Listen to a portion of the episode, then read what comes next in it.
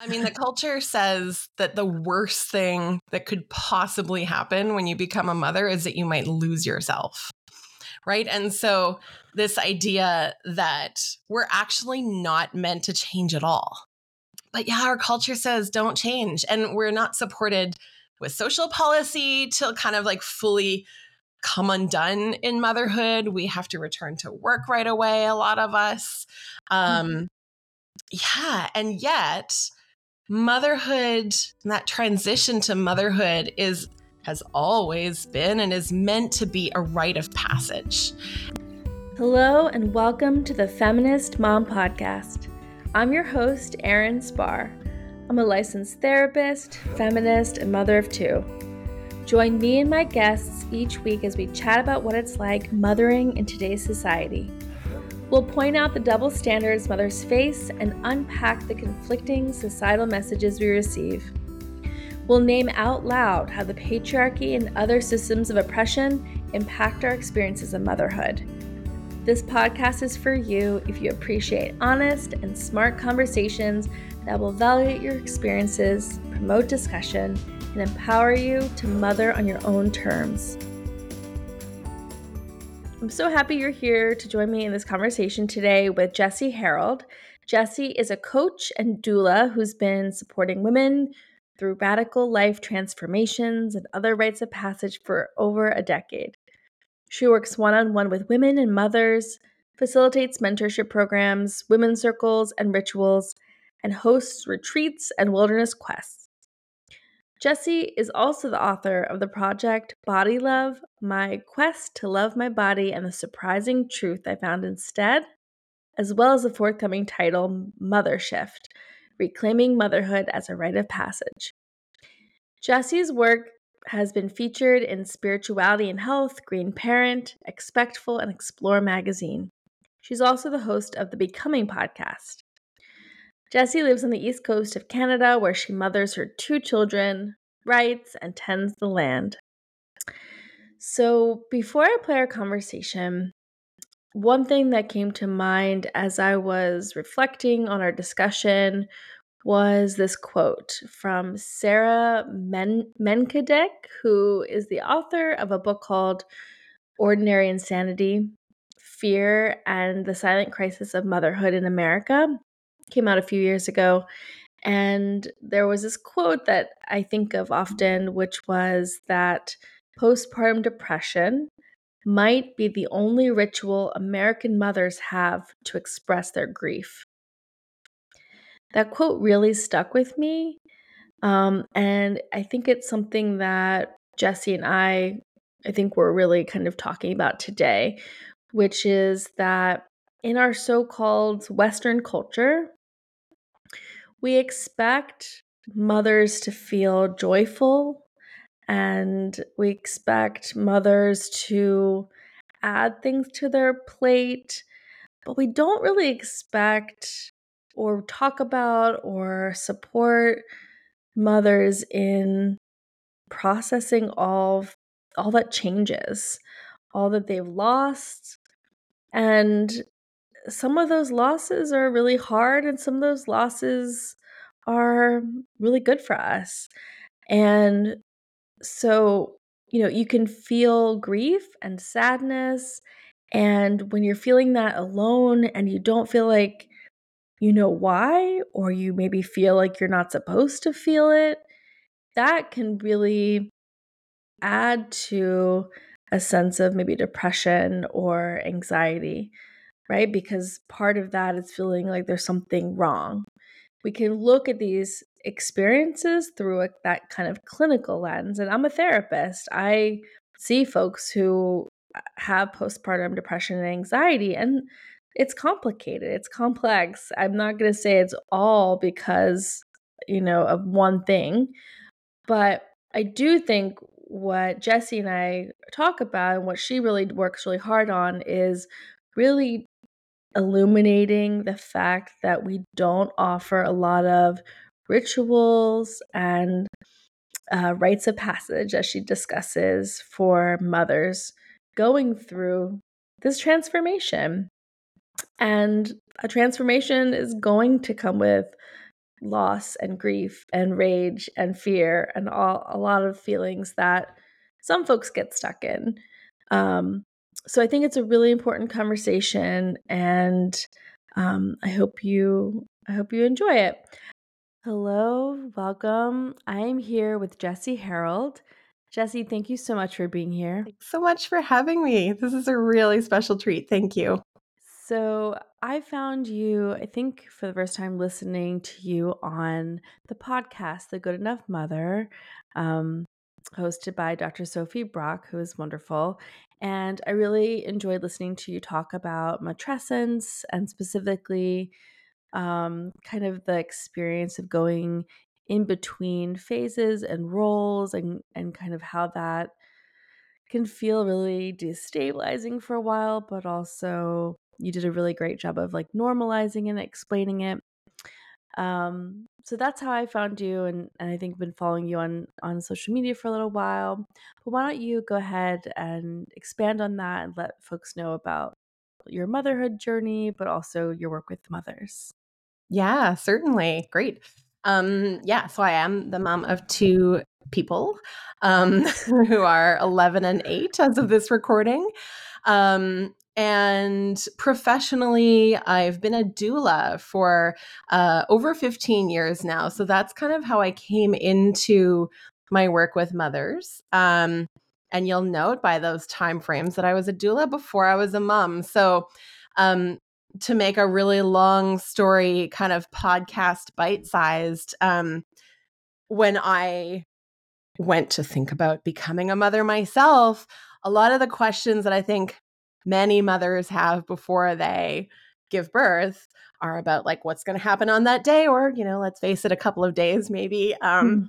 of birth and like maybe the immediate postpartum but those were territories that i had already spent a lot of time traversing not to say that i knew what was going to happen necessarily but that i kind of understood them well and so my attention was turned to what's going to happen to me afterwards like after mm. i've healed what's going to happen to me me and so some of those questions along with the support of a mentor who um, kept reminding me she was my doula also um, kept reminding me that the transition to motherhood takes two to three years mm. and so i was kind of primed to think about matrescence about this I mean, matrescence encompasses, you know, the biological, the social, the economic, the, uh, you know, all of these different realms of our lives that change when we become mothers. And I sort of really focus in on that identity shift into motherhood. And so I was really primed to ask those questions. And it became slowly um, my career path and really starting to work with, you know, yeah, what happens to us as human beings after we've kind of gone through that roller coaster time of maybe healing after birth and those emotional highs and lows that we might experience like what happens to who we are? And so that's really forms the basis of a lot of the work that i do with mothers now. Mm, just even even asking the question of like what becomes of mothers after is sort of radical, right? Mm-hmm. Right? There's all this focus on understandably the baby, right? Very yeah. very important part of all of this, but even sort of focusing on maternal shifts and identity really feels almost counter to what the culture really supports and cares about. Um, can you talk a little bit about about that? Yeah, totally. Mm-hmm. There's a lot of layers to that. Yeah. Um, yeah. So, I mean, big picture, our culture generally does a pretty poor job of, I, I should say, our Western, you know, white culture tends to sure. do a pretty poor job of recognizing and honoring rites of passage full stop mm-hmm. right mm-hmm. and so you know, there's sort of this overlying social condition that makes it really tricky. Um, you know, we've got this tendency to want to ask mothers to kind of return to their former selves, their pre-kid self, or at least, you know, I, I, I, this idea of like denying the fact of your motherhood in order to participate in the world feels like um, one that, you know, is an undercurrent. So so we're kind of saying like don't change, right? And so there's a couple of other things going on here too, which is that, and this is a tricky, so I want to just enter into this saying this is tricky and nuanced.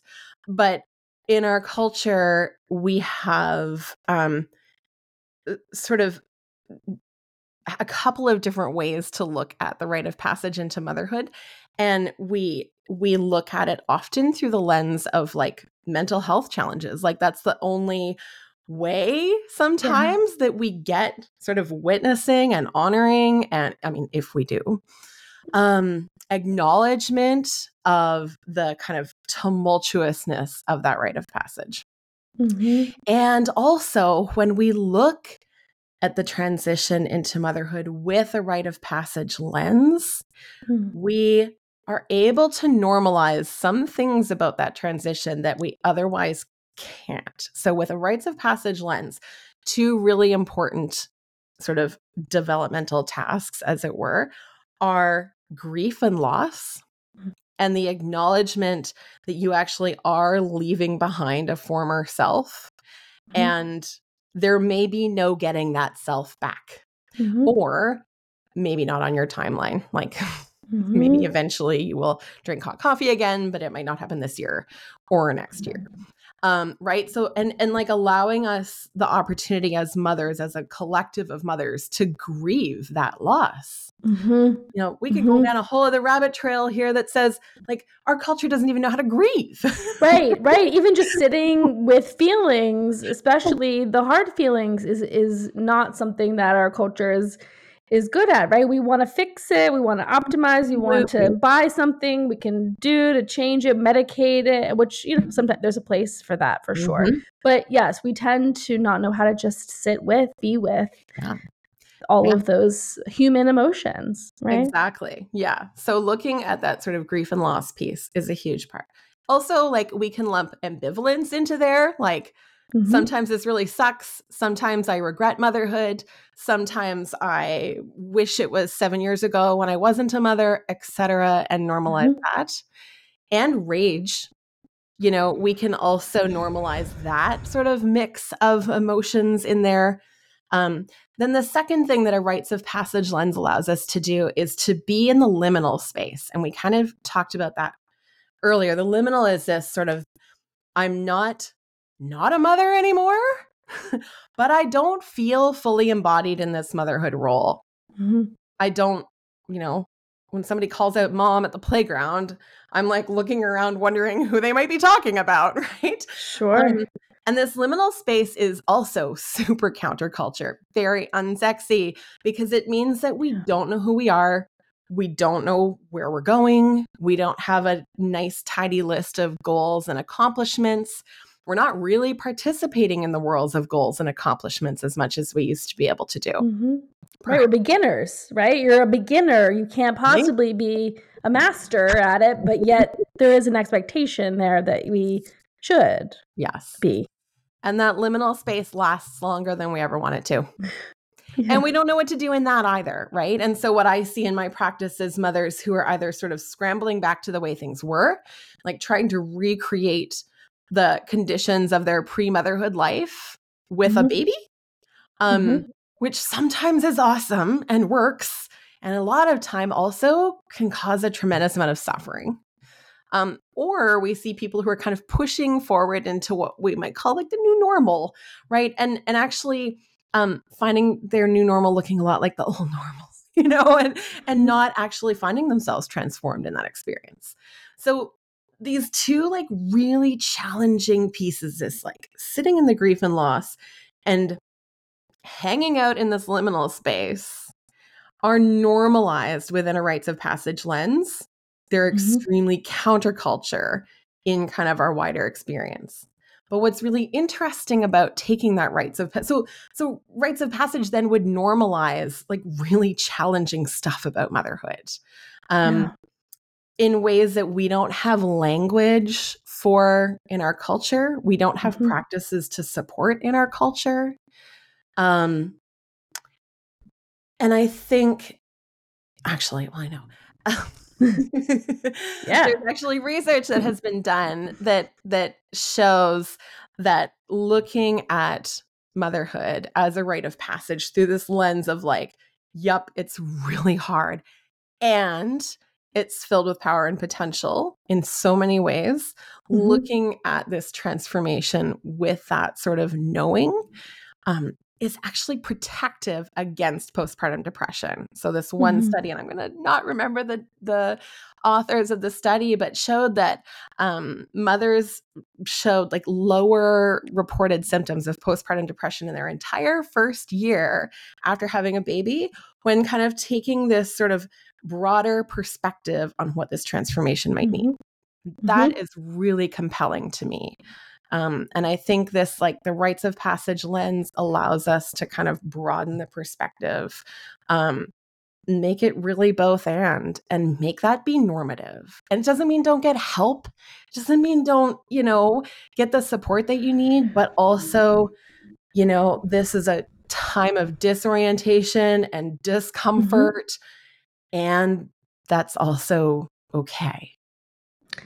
Yeah, that really fits like for me as a therapist with kind of the the things I like to, you know, pack my pregnant clients with to kind of take them on their postpartum journey is sort of kind of what you're saying, which is sort of you're gonna feel this and you're might gonna feel that and it doesn't mean there's a problem until it is a problem and then we can talk about where that line is but sort of right like normalizing that you're gonna feel wobbly and it's everything's gonna the world might feel really big all of a sudden and things that didn't scare you now feel threatening and part of it is just figuring out how to move through it and that you won't always feel that wobbliness, right? But but that you have to kind of go through it and you know, I I think something that people are talking about is, you know, we're missing right that sense of the village, the community, particularly I think of let's say like other mothers, elders, right, um, to sort of help guide us. And I think we tend to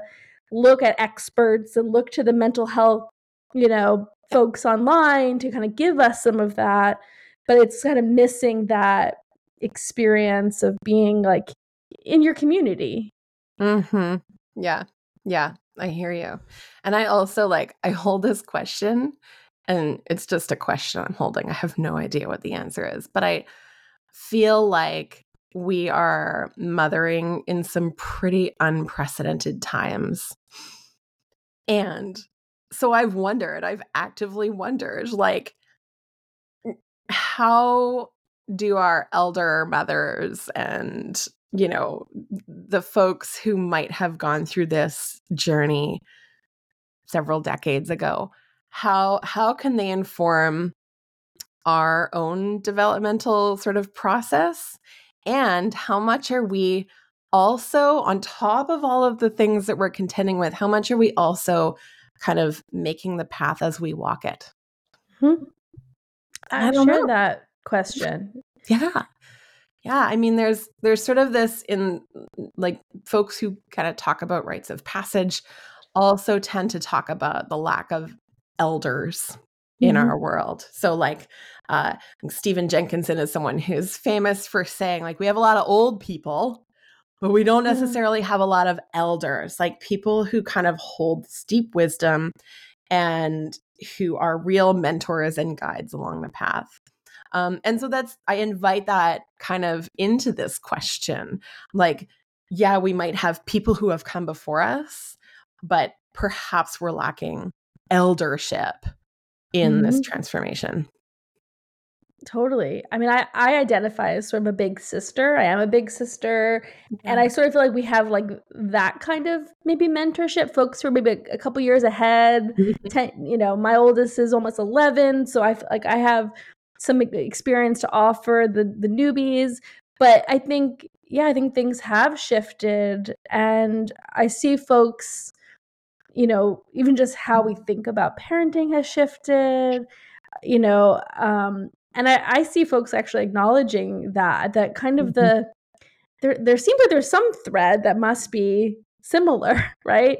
but it does feel in some ways that there we're kind of worlds apart, and maybe every mm-hmm. generation feels that way. I don't know from the from the previous generation. I know the boomer generation I think of as really kind of embracing like youthfulness, wanting mm-hmm. to kind of be free and young forever and uh, sort of almost that feels almost counter to kind of this idea of really um uh, even allowing age you know thinking about like mm-hmm. the diet industry in the 90s mm-hmm. and the 2000s mm-hmm. and kind of this like focus on being youthful and fitting a certain ideal like i think we see a lot of folks kind of in that place still and sort of now millennial gen x gen z parents are kind of trying to shift the direction you yeah. know yeah um yeah, I hear you.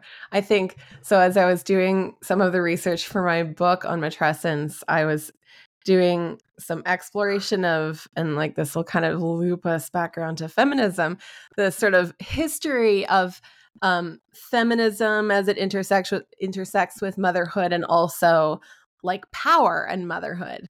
And one of the big things that I noticed was that we do this pendulum swing, right? Like mm-hmm. where um, you know, mothers are the only ones who can hold power. And now we swing that pendulum to motherhood isn't particularly special at all and all people can hold power and you know and, we did that with career we sort of yeah. said like mothers belong in the home and then we did this pendulum swing that said no way we have to deny the fact of our motherhood in order to participate in the workforce and like so there's this yes. this kind of reaction like totally. this reactive quality of our kind of cultural understandings of motherhood and i think maybe that's where i kind of get this idea of like making the path as we walk it because i think i, I would hate to see us react to and then swing the pendulum back around the total other way which i think yeah. we we see in our we see, in yeah our we see that. right uh, on instagram mm-hmm. i sure. would see us do that and and i'm i'm quite curious about how you know, it does feel like we're creating an entirely different culture, an entirely different way of considering what feminism and motherhood looks like. That's not mm-hmm. like a reaction to that of our foremothers, but actually like a, a you know, what integration. I like to think of it. Can we integrate? Can we integrate what we've learned and take the pieces rather than, like you're saying, the react? I always sort of wish for that uh-huh. integration uh-huh. and nuance. Totally. I know that's been like, even in my personal journey, I was kind of reflecting before we came on together to record this. Like, a lot of my feminist path as a mother has been, um, you know, I'm I'm not going to do it that way. So I'm going to do it this totally opposite way.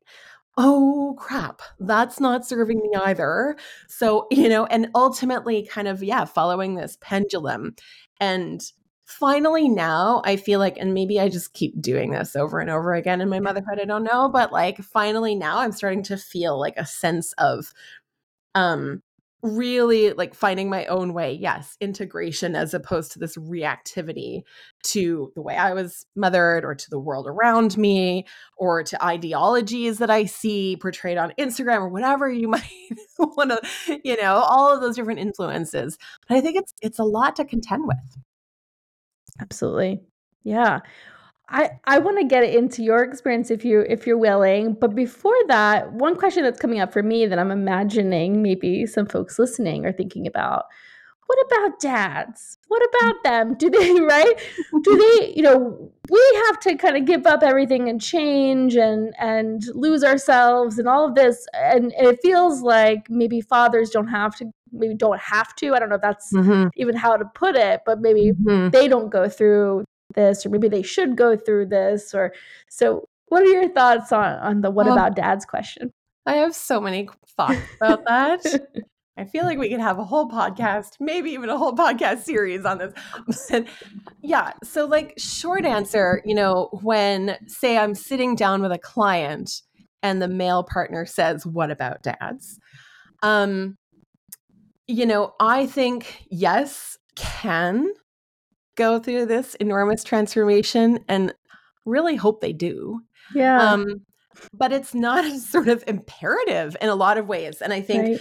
I think uh, there's a great number of partners who who don't because there's you know if there's not much of a culture around this rite of passage for mothers um there's even less for fathers or non-birthing non-primary parents.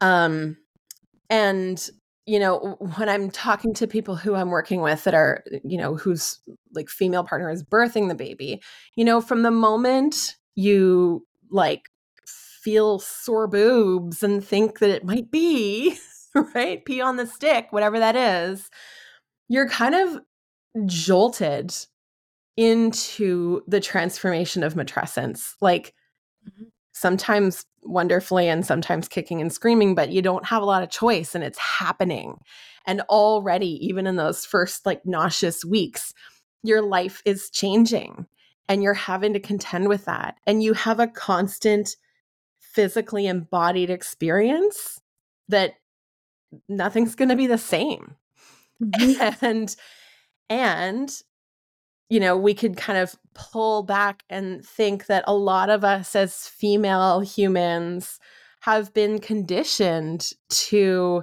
to mother, to want motherhood, to nurture, to you know, all of these things that mm-hmm. have given us like a lot of practice, even if just in the sort of container of our own minds, a lot of practice in, you know, what it might look like to be a mother, what it might look like to be nurturing, what might it might look like to be a quote unquote good mother, or even just thinking about motherhood and our reactions and responses to that. That's like alive within us in a lot yeah. of hmm. ways. Whereas men are not socialized that way, right? And it's so so imagine you're this dude sitting across from me at the first, you know, prenatal meeting. Like, what happens to dads you know, oftentimes like the idea of becoming a parent is really um abstract until yeah.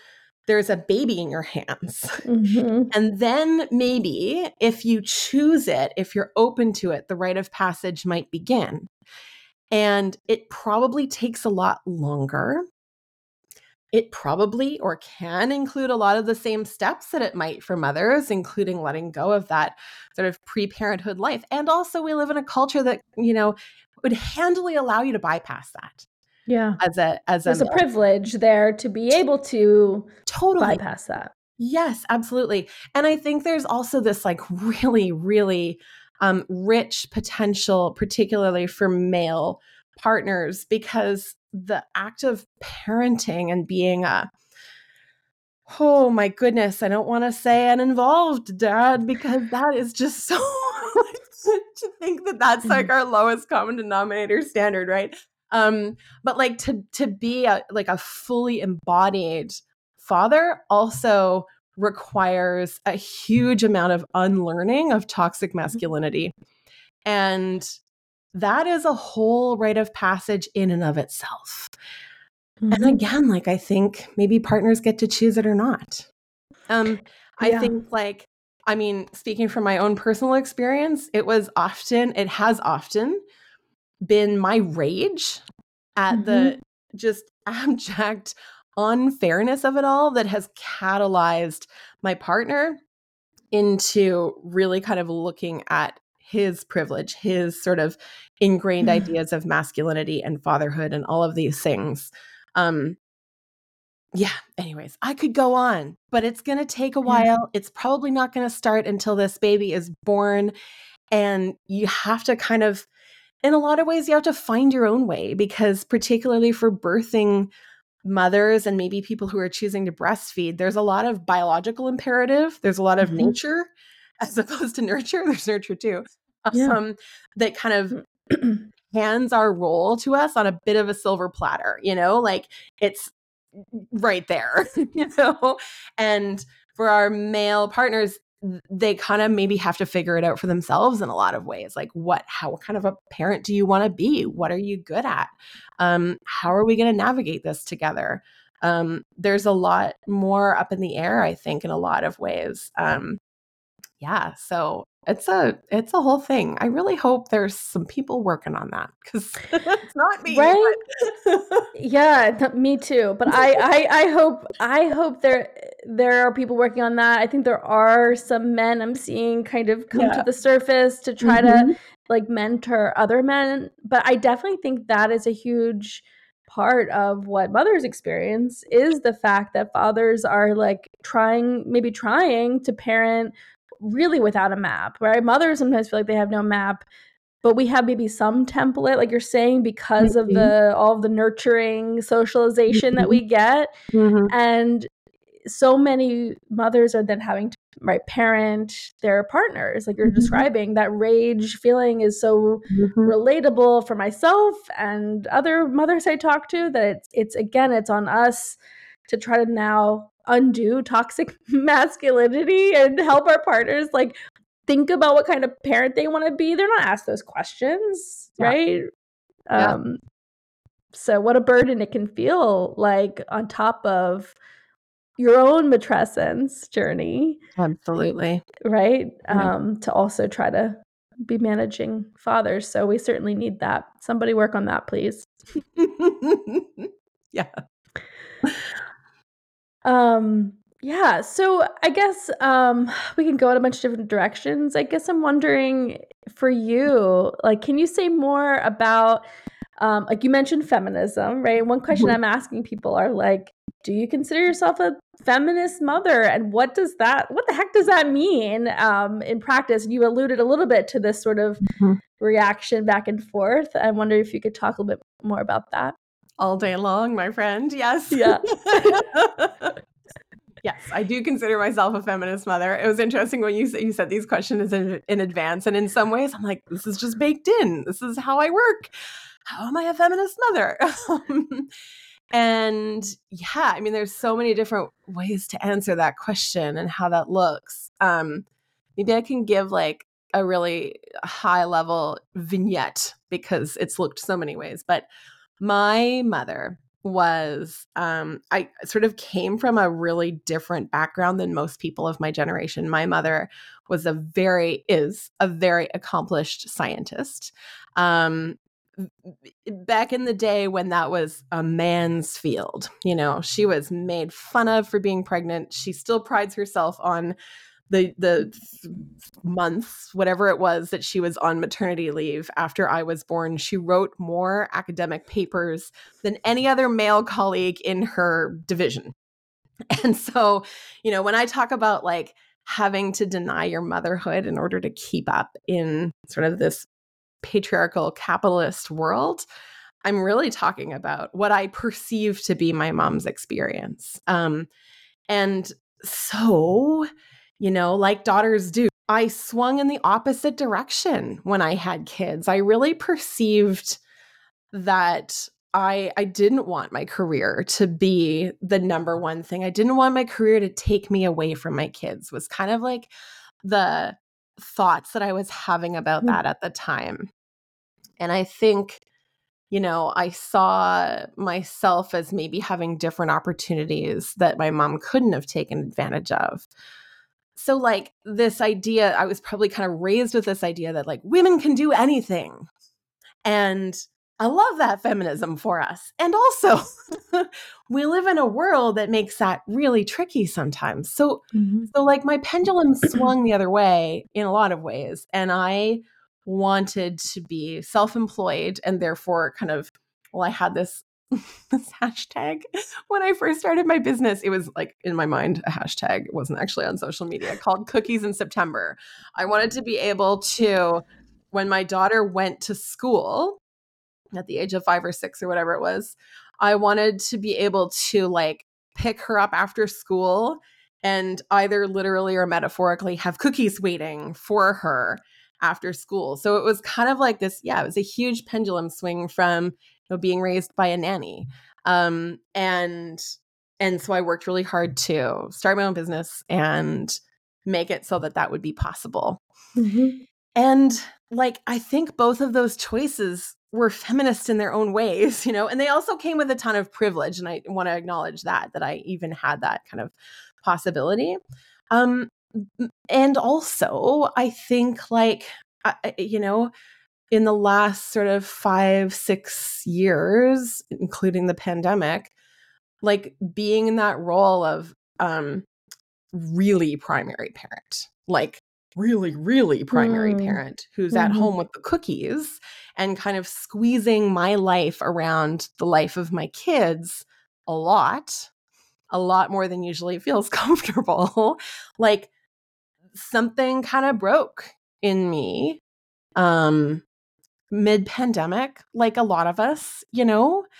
Um and you know i was i was able to see more clearly some of the ideals that i was holding myself to in that sort of big pendulum swing in the other direction and realizing that sort of my happy place and my authenticity was somewhere in between that i deeply love my career. I'm also like deeply introverted and need so much time to myself Same. much time without my Same. I wish I wish anybody had told me that when I was uh, when I was a new mother and wondering like it, it- what was wrong with me because I didn't want to spend actually very much time.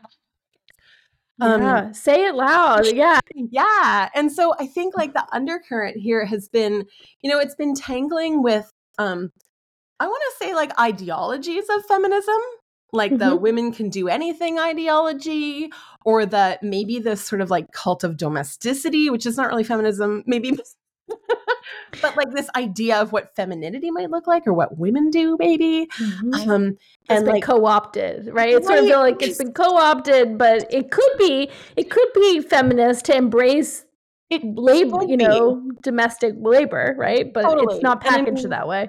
totally and i think in so many ways like my my choice to kind of move away from that career track uh, felt really feminist because i was saying like i am not up for these friggin' eight hour days and you know not having any grace when my kids are sick and like having to work from home with pink eye and all this bullshit that was right that was Yeah. that I was kind of, you know, I realize now that I was sort of um, finding whatever choice I had within a system that still dehumanized its workers, right? Um, but it felt very feminist at the time, and then and then and then it stopped feeling that way. And I think like I think that there's these cycles and seasons to the way um, to the way I'm kind of guided to have my my feminism and like really my humanity at the forefront of my mothering experience and my experience as you know a family member in this you know four four person unit of very complicated individuals. And i think yeah i mean one of the really cool ways that this showed up when i sort of went through a burnout in the middle of the pandemic i had decided to homeschool my kids like decided to not online schooling but actually decided to like i'm gonna do this i'm gonna do homeschooling yeah, this is so cool this is what i've always wanted to do and had like a major cognitive dissonance when that was like not how I thought it was going to be. Um, and maybe not really what I'm cut out for. Yeah. And, and um, you know, during the pandemic, my daughter went through and is still going through um, a pretty major mental health crisis. And, you know, as the person in our household who was primary caregiver, but also sort of the most emotionally attuned, both because it's my profession and because it's my gender, um, I was dealing with all of Mm. that, all of it. And, and, you know, my partner and I finally came to a real turning point, almost a breaking point when I couldn't anymore. And I had sort of prided myself on being able to manage that and had, you know, had this really sort of like, I guess I see it now as sort of role justification, but at the time it was like, okay, I'm really best at this. And so you do the things you're best at, and I'm going to do the things I'm best at. And it worked for a long time for us until it didn't. And, and we had this real come to Jesus. And I was like, listen, you have to unlearn a lot of what you were taught about what it means to be an emotionally attuned human. You've got stuff that you need to work through and you need to be able to show up for this kid um, in different ways and in more attuned ways. And and basically I was like therapy or divorce, my friend. And it was, yeah, and we chose therapy that was great and and learned how to kind of attune to our daughter better because I couldn't anymore. And so it was like this next level or this new season of how feminism was showing up in our partnership. Um, like no longer was I able to kind of take on the level of emotional labor because the level of emotional labor went through the roof. Yeah. Um, yeah, but it's tricky. It's so mm-hmm. tricky. Thank you for sharing that. I I know that's vulnerable to talk about, but it also it feels so relatable and I know there's somebody listening who's like in a similar position. I think we're like at a a tipping point I think as a generation actually of couples kind of going through that to some degree, right? This idea of like therapy or divorce and um you know some folks are are getting divorced because i think the women are realizing that we we can't do it all anymore. We don't want to do it all. It's too hard. And so we're asking men to step up in ways that they were never prepared for. And right, so part of like being a feminist parent is like how do we prepare our kids, right? That's another question for partnership.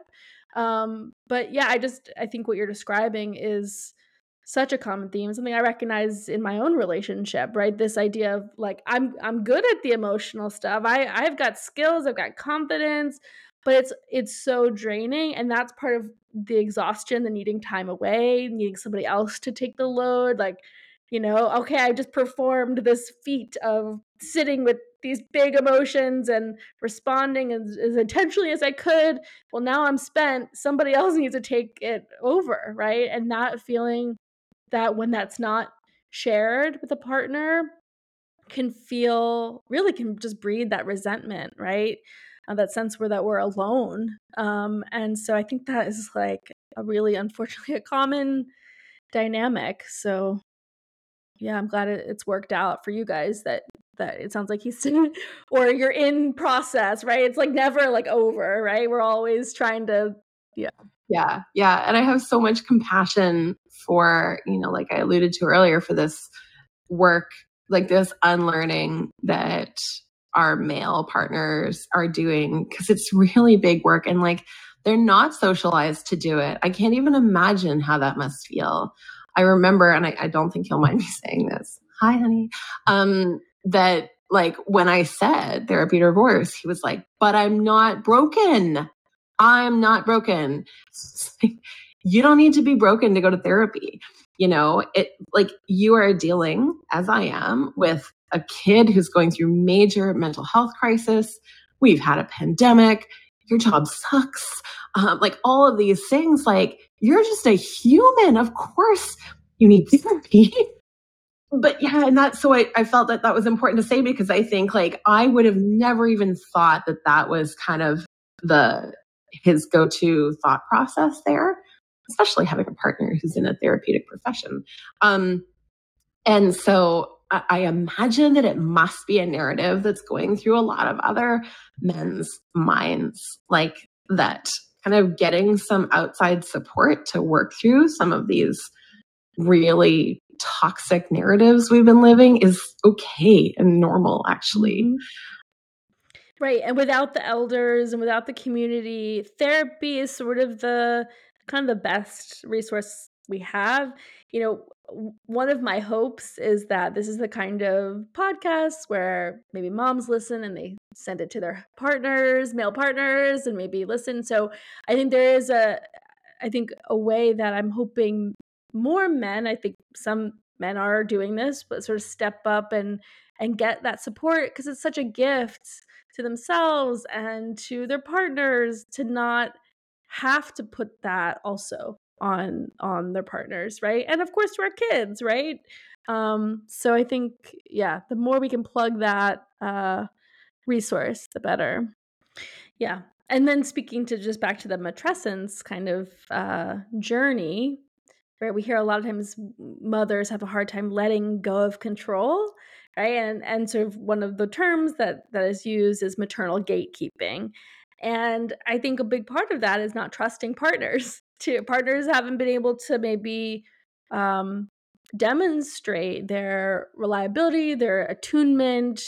Um, and I often will sometimes suggest when one partner is carrying a lot of anxiety to sort of actually have the other partner can you carry more of the anxiety? Can you show that you are tuned in and and and worried uh, and you know in a healthy enough way to some of the things that your partner is? Because it's hard for i think us when we're new as mothers and we don't feel confident we don't know what the baby has a fever how much tylenol do i give them? What do i do right? All of this knowledge and these the responsibility mothers often carry i think right being able to have your partner also be concerned and do the research and take the responsibility rather than deferring right um, to us.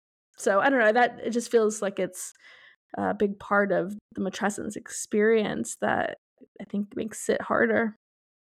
Totally. I think that maternal gatekeeping thing is really interesting because i think that um yeah, it's tough if your partner hasn't shown that they're able to attune in the way that you might expect them to. And I think like, yes, mothers maybe um need to to like unattune, what's the word? like our hypervigilance, which especially when it's like culturally conditioned, um, is certainly something that we can look at. But I I sometimes think like when mothers take on the like this this kind of emotional and spiritual and mental labor for their families like we see it as like uh, now i'm a bad feminist too you know and that there aren't just you know i haven't like whiteboarded enough um the chore charts for everyone yeah. you know and i think like it's so much more complicated, complex, and nuanced than that. It's not just quote unquote just maternal gatekeeping, right? I think there's so much more to to why we take on the load that we do. And it doesn't make us bad feminists. And it is like ex- extremely adaptive in a lot of ways. Mm-hmm. Um, it makes so much sense why we take on all that load. And there's a point at which we can't anymore and it needs to be shared. But even that is a process. And I think like that's something I've been learning and relearning and relearning is like, it's going to take a lot of time for my mm-hmm. partner to understand all the things that are going on in my mind on any given moment um, to kind of attune to and manage our family and household. And it's not going to happen with a whiteboard. It's not going to happen tomorrow or even maybe this year. It's yeah. a journey. It's yeah. It takes a long time. I think that's that's true. Um, the sort of unlearning and the learning um, that happens. Well, I could keep talking to you. I mean, I like I have so many more things I'd love to chat with you about, but I, I don't want to take any more of your time. Um, so why don't you just tell us a little bit about kind of where we can find you and maybe some of the projects that you've got going on? Yeah, certainly. Awesome. Yeah. So um, my website is uh, jessieharrold.com and I hang out on Instagram, love hate relationship, you know, but it's jessie.es.harrold. Um, it's my Instagram. And so I hang out there. And uh, yeah, I also have a newsletter. So if people are interested in kind of hearing more from me, they can subscribe to that. It's just once a month. Just once a month. and I guess the really exciting thing that's going on for me right now is that I have a book coming out um, and you're literally talking to me in the week that the title is being like sort of laid in stone. Right now, it's titled Mothershift Reclaiming Motherhood as a Rite of Passage. That might change a little. We're going to find out. Um, but it's coming out in fall 2024 with Shambhala Publications, and I'm really excited about that. So you can stay tuned for that book to come out. Um, yeah, I think that's about it. That's so exciting about the book. Maybe we'll have you back on uh, in a year or so to to promote it if if you'd like. But um, very excited. Love the work you're doing, and thank you so much for being here. Thank you. I feel the same way about you, Erin. I'm so glad that I also found you on Instagram and just feel so much resonance with the work you're doing. It's really important. Thank you. That's the show. Thank you so much for joining me on this episode of the Feminist Mom Podcast. Thank you to my guest, Jessie Harrold. If you enjoyed today's episode, please don't forget to subscribe and leave a review to help me reach more feminist moms out there. You can find me on Instagram at feminist.mom.therapist or on my website, erinspahrtherapy.com. Until next time.